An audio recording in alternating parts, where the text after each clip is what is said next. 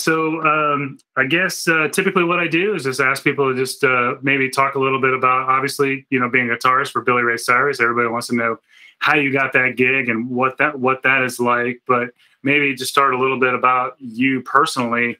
Um, how'd you get started playing guitar? Kind of take us through kind of a you know the high points journey of, of your uh, your your experience all the way up to uh, being a lead guitarist for Billy Ray.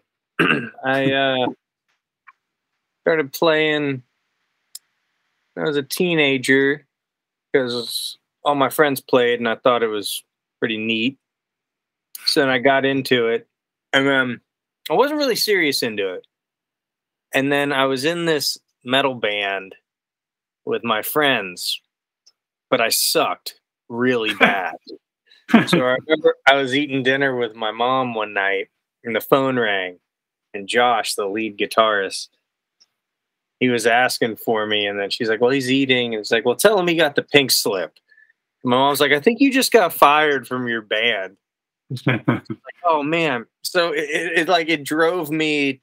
I was like, "Well, I'll show them," and I started taking lessons, and um, you know, I was like into it. But what happened was the bug hit me, and this is gonna sound so cliche, but like the moment when I realized, like okay, this is this is the bug hit me. I was with a girlfriend. I was in high school, and we went to see her friend's boyfriend's band play, and we all got in a van and we went. And I'm driving back from the gig. I was like sleeping in the back of the van, and this music came on. I was like, "What is this?" And it was Yngwie, Yngwie Malmsteen, uh-huh. and I think it was like Black Star and Far Beyond the Sun. I was like, "This is the coolest thing I've ever heard. So I got into that, and then I got really into like Al Di Meola and Joe Pass. Those were like my three dudes. I was like obsessed, and like the bug hit me, and I just started taking lessons, learning about theory and everything. And it was like from that, I was 17. That was at 17. And that's when I really started taking it serious. And then I went to community college, and then I ended up going to UNF, North Florida I got a degree in jazz studies, uh, and I wanted to be a jazz guitarist. That was like my whole thing. I was obsessed with it. But then I started actually working and making money. I was in a for a couple years. I was in a black gospel group, and I played in black churches, and that was like game changing too. That was the coolest to this day, probably the coolest musical experience I've ever been fortunate enough to be a part of. Mm-hmm. And uh, playing with those guys, still to this day, I I don't know if I've met anyone that's as good as those guys. They were mm-hmm. free. And uh, you know, and I started playing clubs and bars, and then I, I kind of like the jazz thing went to the wayside, and I moved back to South Florida and started playing in bar bands with my friends and I was teaching guitar lessons. And I haven't played jazz since 2007 when I graduated. So, yeah, that's out the window. And then, you know, I, I was teaching, and one of my students brought in a Brad Paisley record. And I wasn't hip to country, I was a jazz rock guy, you know, so she brought that in. And she wanted to learn some Brad Paisley stuff. So I started learning it, and I was like, wow, this is incredible so I started getting into that that type of guitar playing, and then by default, I joined a couple country bands in South Florida and started getting really into that stuff. And then the whole Nashville thing was a big dream of mine, but I never thought I was good enough. So I never like it was like a dream, but that's about it. It was too far out of reach. And I was playing in this country band, and this artist Brett Eldredge came through on his first single before he blew up on a radio tour and I he sat in with us and I was chatting with the guitar player. I was like, "Hey man, I, you're living my dream. How do I do this?" He's like, "You got to move. You got to solve the geographical thing and get mm-hmm. out." I'm like, "Well, because that's not going to happen." Mm-hmm. And this night that we were playing, it was hosted by a radio station, and every week we would play it. And the the, the DJ guy was like, "When are you moving to Nashville?" I was like, "I'm not. I'm not good enough. Stop asking." So we played with Brett Eldredge. He sat in, and he called me the next day, the the radio guy. He's like, "Hey man, what if I can get you an audition?" I was like, "What?" He's like, "Yeah, the the manager and Brett liked you, so they want to try you out." So I was like, "Oh my god, this is crazy." Hmm. So I drove out to Tampa. It was like four hours away, and I was a nervous wreck because uh, to me, like a Nashville touring guitar player, session guitar, anything Nashville was like the peak of the mountain. I was like, these are my heroes. So whenever we would open up for Nashville bands, I was in awe. I was like, wow, it's like the coolest thing. so I went there. I was a nervous wreck. And I don't think I said one word the whole time I was there. We, we, we were all huddled in a hotel room and I played through the songs with him. And then we went to sound check and I was just amazed. I was like, this is unreal. So then I didn't hear back from him and I called the manager. I was like, dude, what's up? Um, it's like, well, dude, we didn't get a feel for you because you literally didn't talk. You know, so he was like, if you were in Nashville, we would have gave you a shot, threw you on the bus, see how you meshed with the guys, but mm-hmm. you know, we're moving quick and you're in Florida. So I was like, well, what advice do you have? And he said, well, move to Nashville and get some stage time because we could tell you were really nervous. So I was like, mm-hmm. okay, okay, that's it. So I was thinking about my buddy in Florida. I was like, dude, you got to do it. You just, now's the time. And geez, I was 27. It was right before April 2011, right before my 28th birthday. And I was like, okay, it's now or never. So, you know, because I, I got a late start, you know, 28, but um, I just literally quit all my bands and teaching and just threw clothes and some guitars into uh, my my car and I just drove up to Nashville. And I had one friend and I, I, I had a room, but it fell through on the trip up. I called the guy. He's like, "Oh yeah, it got taken." I was like, "Jesus!" Well, now I got nowhere to stay. so I stayed at my buddy Lee's house. He was gracious enough to let me crash in his basement for two weeks till I found a place. Um, but actually, the first night I came to Nashville, I met him out. He was out at some bars, and as luck would have it, there was a drummer there, and he introduced us. And he was like, "Hey, we're looking for a guitar player," and it was like this bar gig thing. But that was my mm-hmm. first gig in Nashville, so I got a gig the first night, which was a trip. Mm-hmm.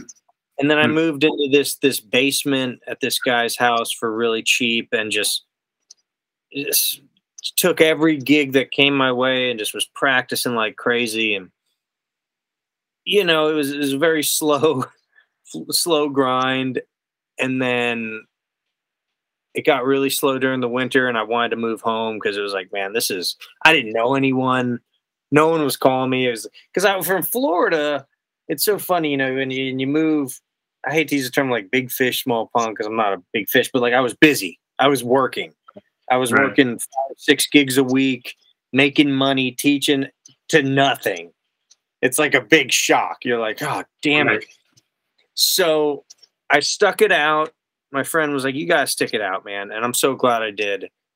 And then the first gig, the first big gig I got, because I was playing on Broadway and doing random one offs with bands now, Broadway, for anybody that hasn't been to Nashville, describe Broadway. Well, Broadway, Lower Broadway is three or four blocks and Second Avenue of just bars. And when when I moved to Nashville, it's funny because it was all single level. And you could park on the street right in front of the bar. And now it is insane. Every bar has like three levels with a rooftop they're jamming on every level. every level. There's so it's chaos down there. And uh, when I moved there, it wasn't. The Nashville hadn't exploded yet in 2011. It was still pretty honky tonk. And I was doing that, and then my buddy called me for SHeDAISY, uh, the the female vocal group, and I went out and did a fly date with SHeDAISY, and then I picked up a gig and I started touring for like a year with uh, this girl Morgan Frazier, and that was really awesome because it was all these like big opening slots. Actually, the audition for that gig, and this was crazy because the audition was the gig, and the gig was opening up for Dierks Bentley in front of like ten thousand people. So I was like, "Oh my god!" And I had never played with the band. So for all you people listening, that that's how Nashville works. Literally, the first note I played with that band was in front of ten thousand people, wow. and uh, uh, I, I got the gig luckily and but that, so, so it sounds like let me let me uh, let me pause you here. So it's like you know kind of like i think that's a that's an important kind of point to kind of unpack a little bit like how nashville works. Because it sounds like okay number one you realize you got to move to nashville. If you, if you if you have any chance of kind of connecting because it's it's a networking thing. It's not about how good you are. It's about who you're exposed to who you know big, references big yeah. yeah yeah, I mean, I think the big thing you got to be able to play. That's like a given because there's a bar here. But there's a thousand. You could throw out a rock out of a window and hit hit yeah. an incredible so, guitar player. In so that's that's where the other two aspects come in: your network and how good your hang is. If you're an ass, there's a lot of good players in this town that are really hard to be around. God bless them, but you know People just don't want to mm. work with them. They're amazing, but it's and then they, I mean, there's guys that I'll call that aren't the best. They're good enough, but I love mm. being around them. So mm-hmm. I'll call those guys always. You know, it's always about that, like the personality and I think that's a kind of default it's chemistry. It's about right. I mean, it's about chemistry and just you know being able to kind of sync with somebody. It's like it, that's more important than okay, this person is the best or at a certain yeah. level because it's it's more important to have that kind of like sync synchronicity and, and that kind of chemistry. Would you say? Actually, absolutely, and it's it's mm-hmm. on two fronts: on the personality front, and then Nashville's a funny place where you have to be able to adjust to any musical situation. So, you know, like I said, like I've never met these people on this gig except the bass player. He's the one who got me the gig, but I didn't know any of the other players. So you have to be able to play with any musician. That's the other thing. You have to be like be able to fit in any musical situation with players you've never met. And that's mm-hmm. like how session work is. You know, you walk in, you might never meet the people. Okay, let's make a record. Mm. But that's kind of the gig. You know, you have to meld into and just be a chameleon and fit the musical situation. So yeah, so that that that's a really important thing on personality and playability. But and you don't have to be the world's greatest player to you know, I always like to say like I I, I just want to be the best guy at being invisible. Like you don't mm. hear me, you know, but I'm there. And right. you know, because you are packed stadiums to see Chris Condon. yeah, exactly. You're not you're not going to a gig to see me. You're going, you know. So as a side guy or a session guy, you know, it, it's always about just kind of blending in, and you're not the you're not the spotlight. And I've always hmm. loved that. I've always loved the thing in a session like the part that you mute that you don't know is there, but when you mute it, you miss it. You know, that mm-hmm. type of stuff. And that's yeah. how it is with live stuff. You know, you got to just meld into the thing with your tones and your pocket.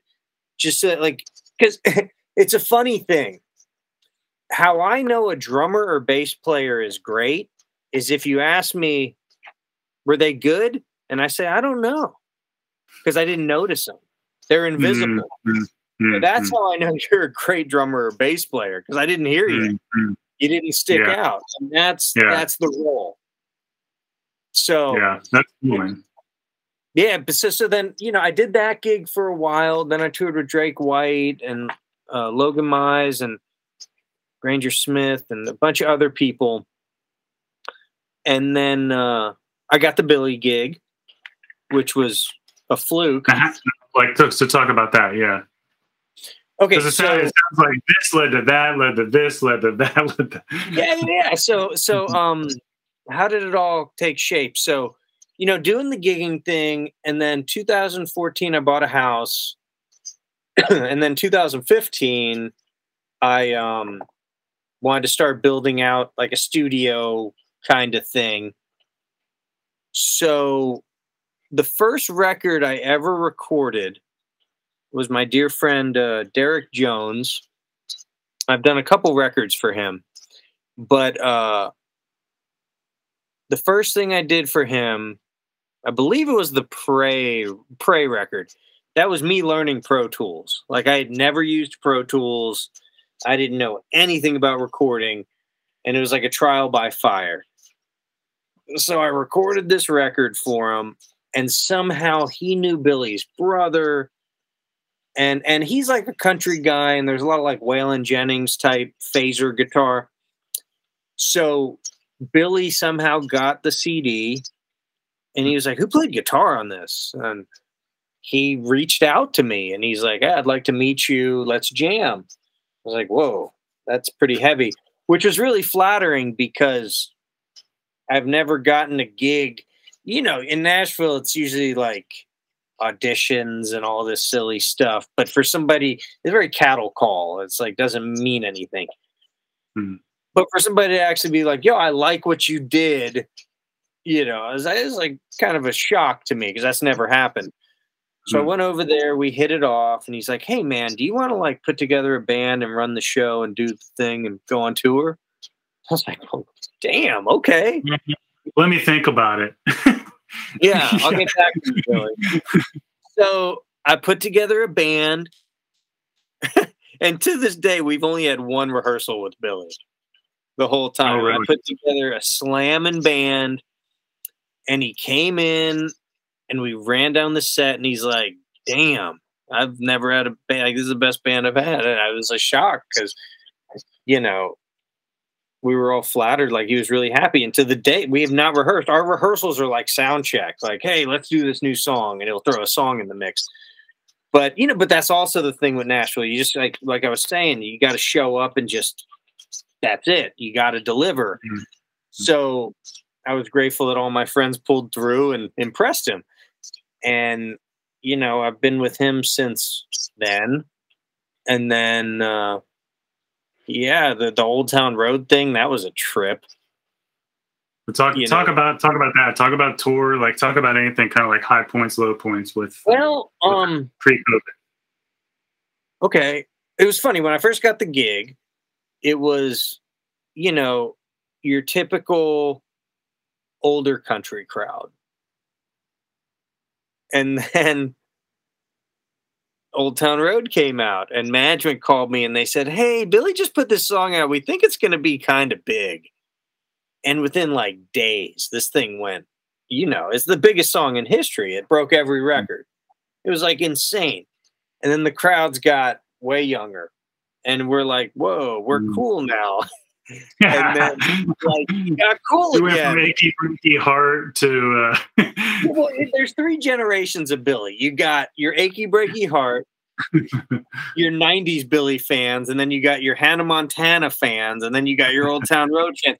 So you'd have this like age gap in the crowd, and it was insane to see. And that he's like, you know, 60 and he's got the it's it's ultimately Dewey Cox it's like the end of Dewey Cox when he does that collaboration with the rapper and he re does himself, you know, like it's the same thing. It's awesome. Like the, the way that Billy could stay relevant always blows my mind. Like that guy is mm-hmm. he's a gem, man. That guy's unreal. How he could just keep it going.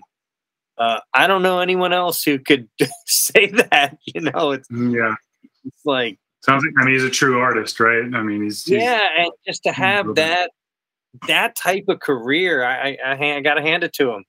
It's mm-hmm. incredible. But mm-hmm. that that's been really fun, and uh, it's slowed down a lot. You know, COVID. Well, what's crazy about COVID is that we had right before COVID hit, he had come off of winning like three Grammys for Old Town Road. So we were booked on like Lollapalooza, uh, Stagecoach, like the biggest it was going to be like his biggest year ever. And then COVID hits and mm-hmm. just leveled the field, and that really put a stop on it. Um, so who knows what would have happened if that didn't, you know? Mm-hmm. But uh, yeah, so it's it's been progressively slowing down, but um, you know, so talk about pre pre COVID, sort of like what I mean. Were, have you toured internationally? You know, as a, as a band, yeah, we went, like what? We you know? we went to Australia and Canada. That's the only thing that's like out of the U.S. Yeah. Um, and then like how how big of like what's what what would you say like the largest crowds you've played played? The largest to? crowd we played for was the 2019 or yeah 2019 uh, CMA awards at the uh, Nissan Stadium, and I think that was 70 or 80 thousand sold out, which was like yeah. the biggest rush because we get on stage, it's like every seat's filled, and I'm like, whoa. So talk that, about that. that. Talk about the feeling. Talk about like the the nerves or the you know just like the energy. You know, I I don't.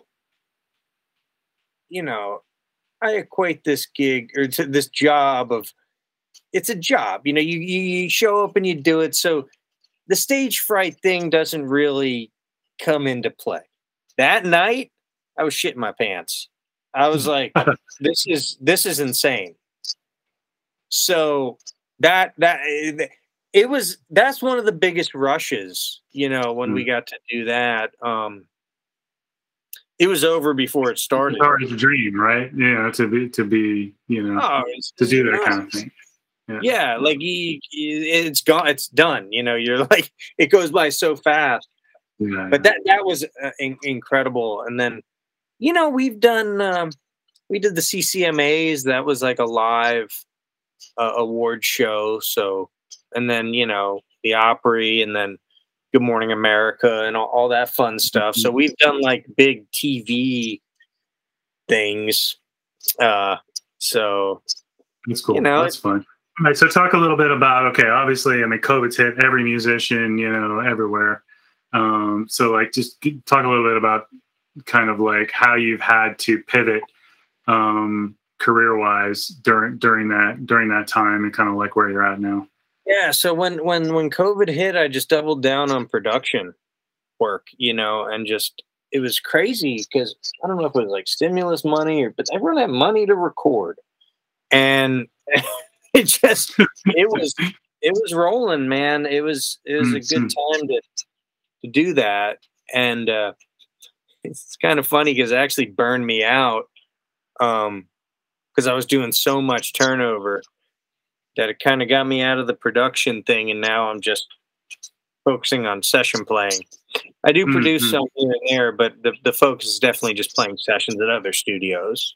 Yeah, they have a uh, uh, an enviable enviable home studio. If we if you had your phone, I'd have you walk us around. But uh, I've got some. I think we have some photos here. We'll we'll we'll put on screen. But uh, yeah, to, talk a little bit about your home home studio, and uh, you were featured well, on some other, yeah, yeah, yeah, yeah, the Andrew Masters studio uh, tour. Mm-hmm. Uh, that's super cool. He's great. Um, it, it's my house, and I turned it all into a studio. So it's been a, a work in progress. It started just in the basement. Everything mm-hmm. was in there, and then I was really battling with drums with having clients because like the more the more I built, you know, I don't, I didn't know what I was doing. I still don't know what I'm doing, but yeah. learning by doing, I, I learned the biggest thing I learned was isolation is your best friend. Like once I started isolating singers in other rooms and guitars in other mm rooms and drums in other rooms, you just the tone is so much better because you're actually hearing it through the speakers and you could hear phase you could isolate things you could actually hear what the compressor's doing as opposed to sitting in a room and you got to record it and then tweak it and it just takes so long. So mm-hmm. I could EQ a tom in real time while he's hitting it, and it it just makes for a way better product.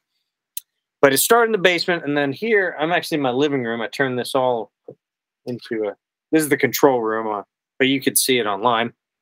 And then I uh, turn the back room into a vocal room and the other room into an acoustic room. So it I, I could do seven people at once here. Hmm. So downstairs is drums, and I could have three musicians, and then one in the, this room, five, and then two back there.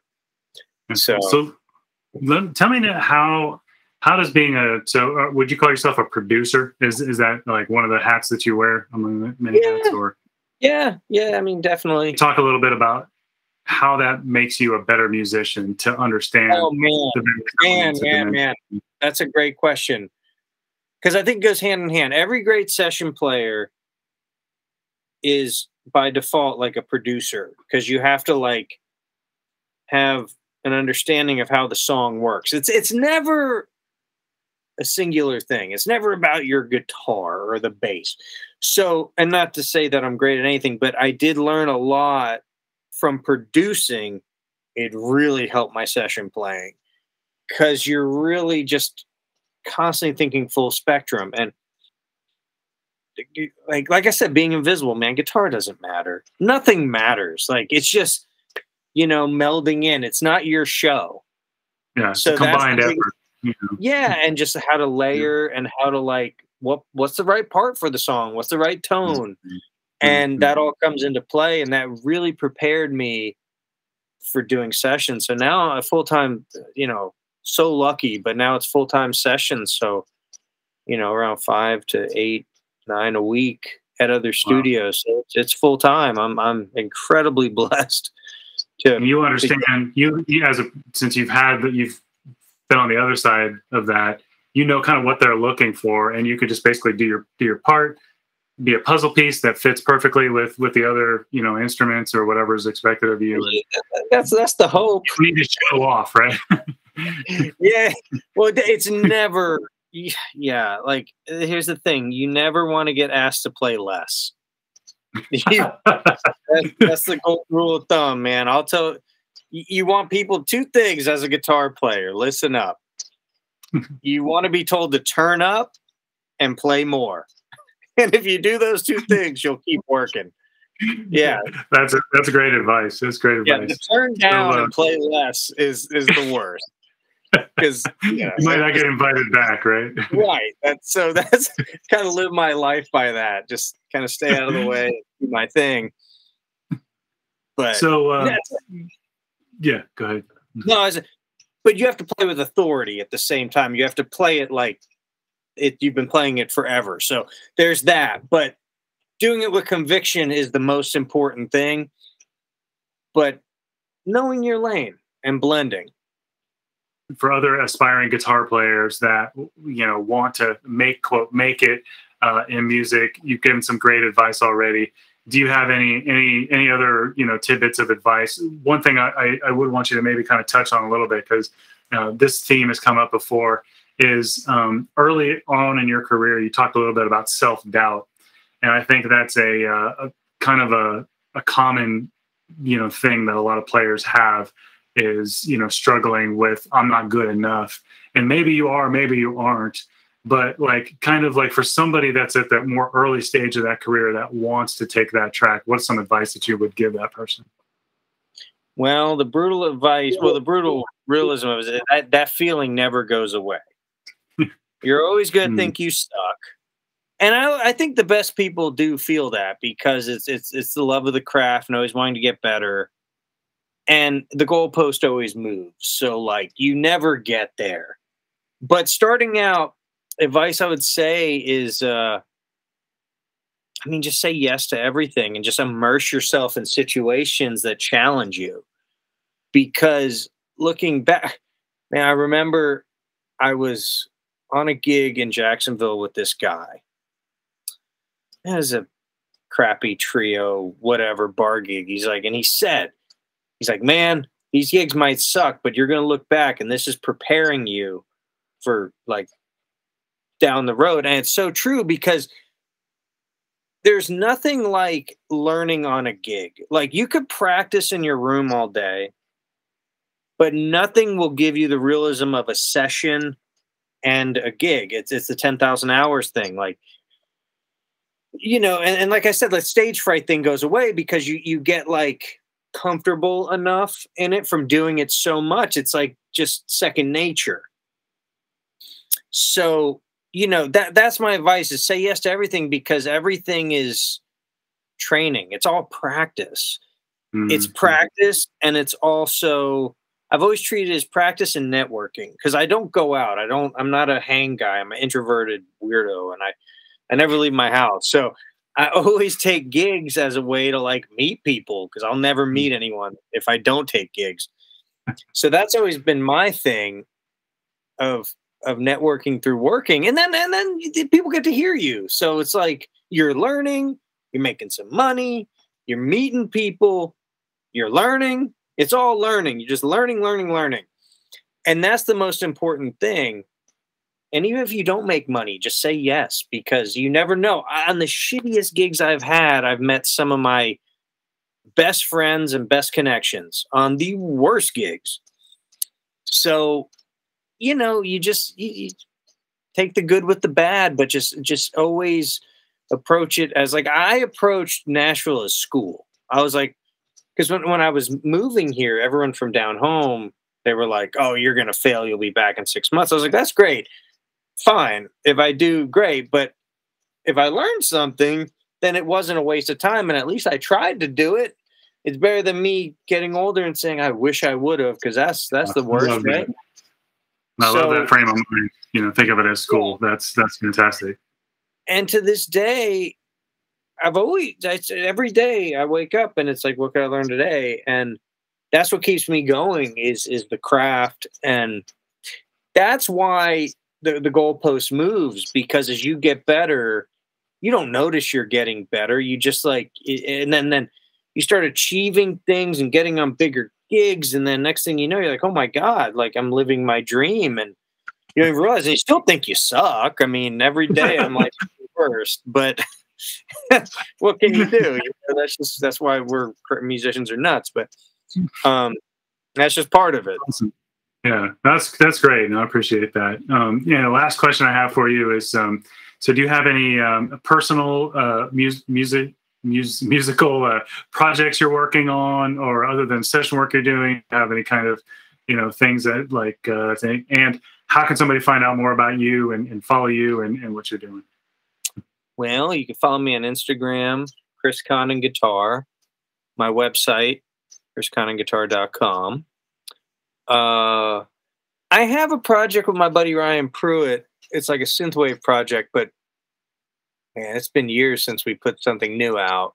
I need to start writing for that, but that that's my solo thing. It's called Atomiks, A T O M I K S, and uh, mostly it's just session playing uh, there's a few artists I've been working with that uh, some new music should be coming out that I'm excited about. Um, but you know, if you follow me on Instagram, you'll you'll see it. Cool. Well, I'll make sure I'll put links to, to all your stuff and hook you up. You know, Chris, thank you so much for for your time, and this has been a oh, great geez. interview, great information, and had so much fun. And uh, thanks for being such a great uh, uh, brand ambassador for Bog Street, jamming. Well, thank you for thank you for having me and the awesome products.